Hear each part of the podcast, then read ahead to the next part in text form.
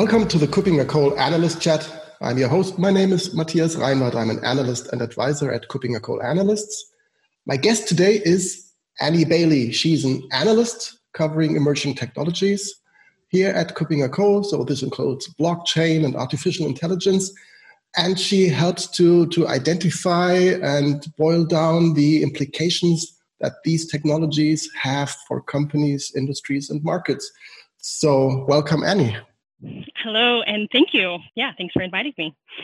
Yeah, happy to have you. And um, especially when we're talking about emerging technologies, that, of course, is something that that has lots of, of, of aspects to look at. And today we will talk about artificial intelligence governance. And there was a an event that just happened recently in the uh, in the aftermath of the uh, George Floyd uh, incident.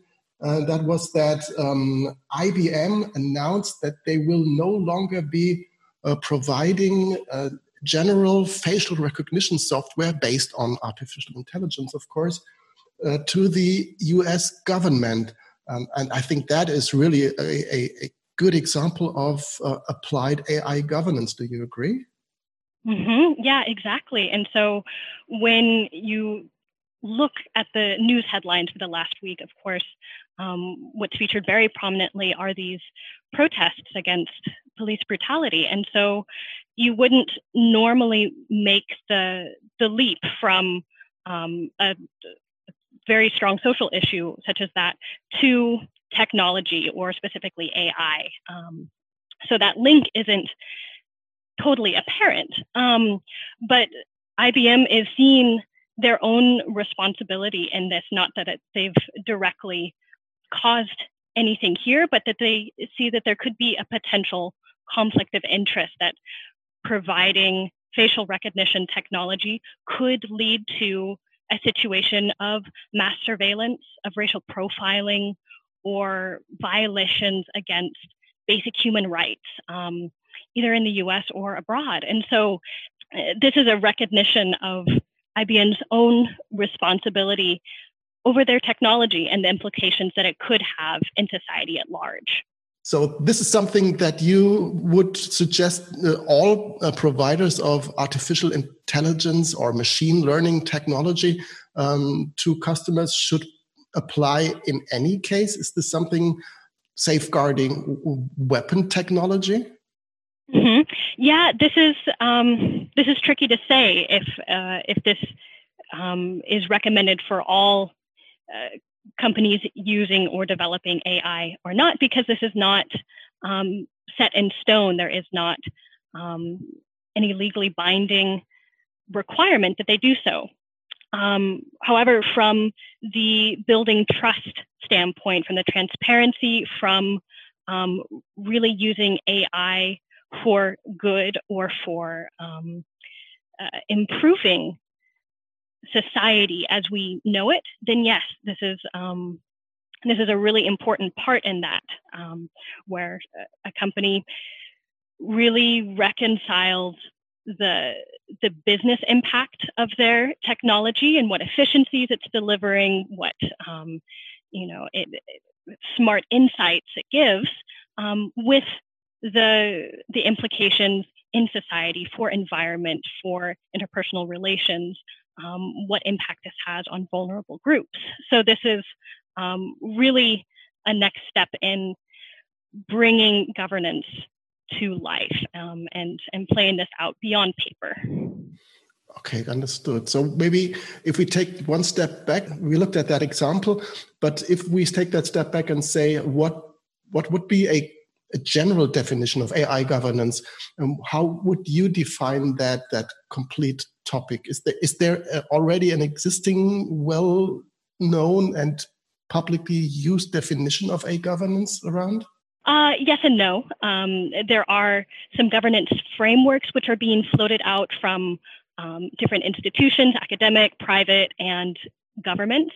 Um, but generally, you can understand governance as being a process of providing appropriate boundaries for execution. And so, for AI in particular, this means topics like addressing bias, addressing the ethics of using this in society at large, um, protecting privacy, assuring security of data, um, and also a big one is explainability.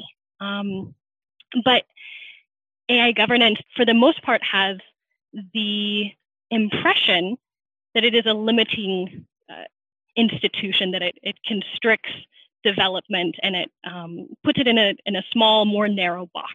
Um, but I would argue that this is actually the opposite, that you can't look at the development of AI for a particular business case without addressing governance um, to to bring it to a bigger picture to understand um, not how an application could be limited by proper governance, but actually how its opportunities could be expanded by proper governance.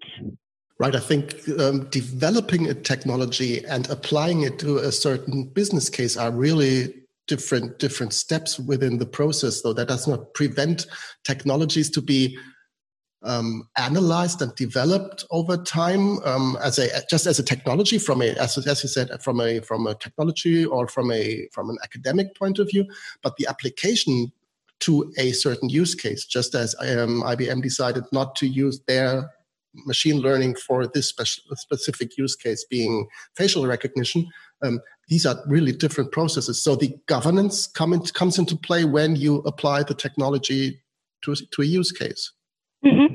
Yeah, and um, and even before it, there's um, a lot of uh, support which companies can have in the full development process.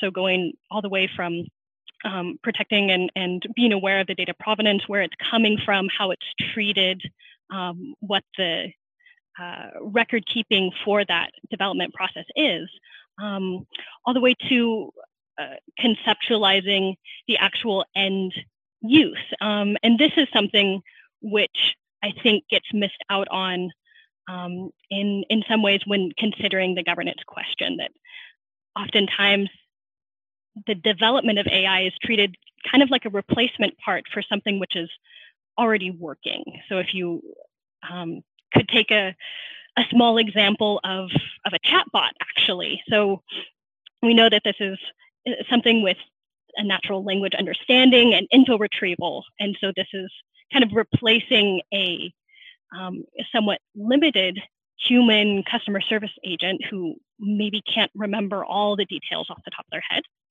Um, and then this is scalable. It's able to interact with thousands of customers at once and you know potentially boost customer satisfaction. And so this is kind of our model based on a ideal human customer service interaction where it is a conversation, you chat a little bit, make some small talk, pull up some information and say, here, this is what I found. But we're also seeing that this is not exactly the the sort of inter- interaction that a customer might want to have with a bot. Um, and it's rather leaning much more towards um, the BERT example from from Google AI, and so the ability to handle um, question asking searches where a person can simply type in their question as they would speak it to a human directly into the search, and it the results come out as a fully formed answer taken directly from a piece of text or summarized from from several pieces of text which are relevant to that answer. And so although the chatbot example began as directly replacing the the human customer service agent and and mimicking really exactly what an ideal person in that situation would do it's evolving and it's morphing into something which is the ideal human bot interaction. Um, and so this is where governance can come in and, and start to re-envision what is AI not directly replacing what we already have in our life, whatever it may be, but how can it re envision achieving that end goal in a different way?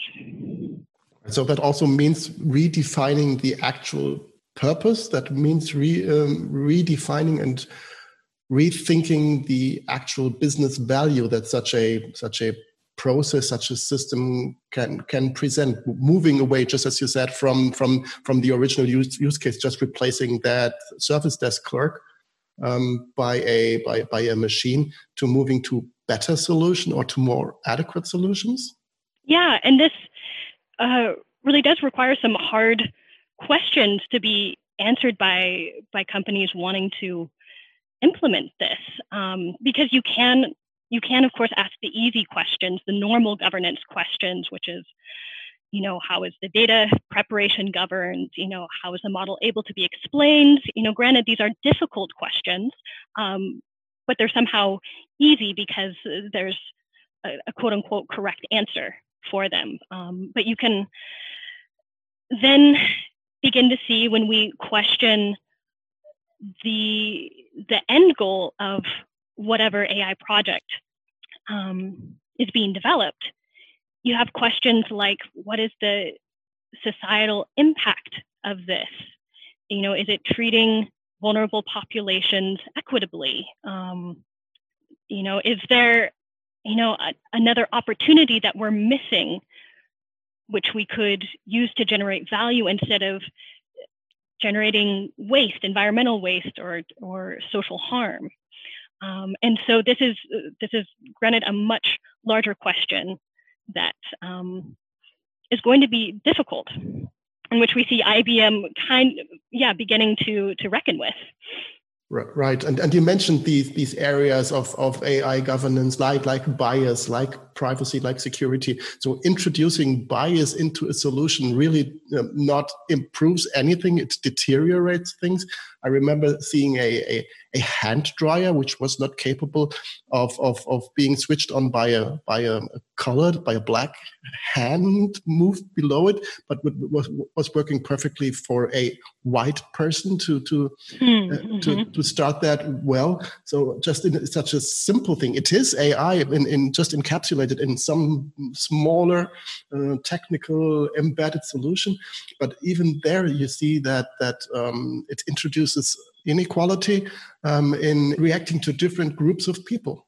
Mm-hmm. Yeah, exactly. And there's um, some really good advice which is being floated in, in most every AI governance framework which is out there today, which is that you need multidisciplinary team members um, on your governance team, on your development team, on your implementation team to watch out for these sort of things because it's all about the the things which you don't think about you know? You can you can be sure that the the top thinkers are on these teams already the best in their fields and they're of course focused on the things which they already know how to do and they do very well. But it's it's the things which you don't think about the the ability to have a sense of recognize a colored or a dark darker skinned hand rather than um, a white hand.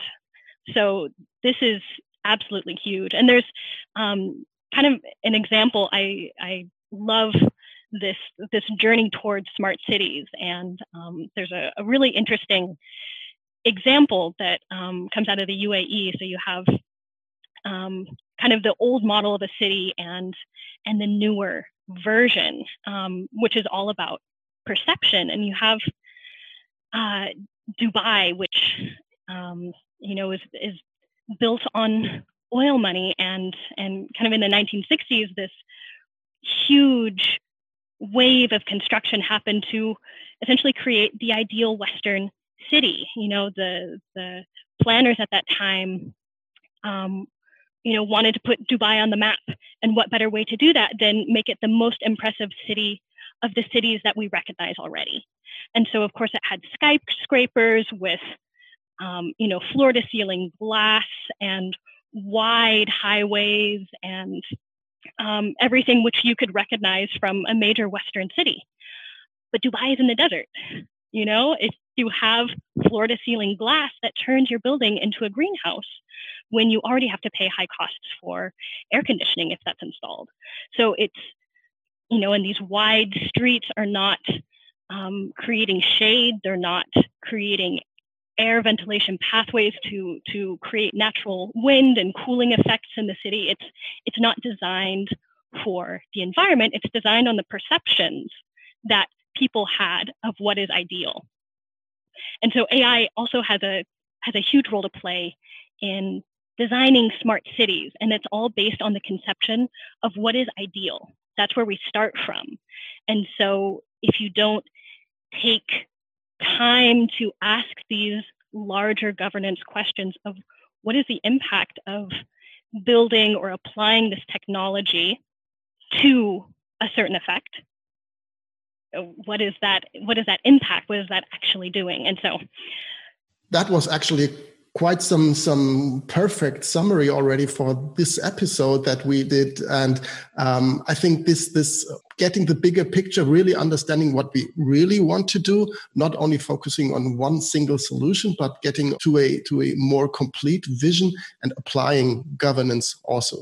To that is mainly uh, an important aspect that many people including me and many organizations obviously have to get to to really understand what serves um, the city, the country, um, the people, a society best when it comes to using such a such a highly capable technology like machine learning or AI. So thank you very much, uh, Annie. Do you want to add anything to that that I just um, tried to sum up?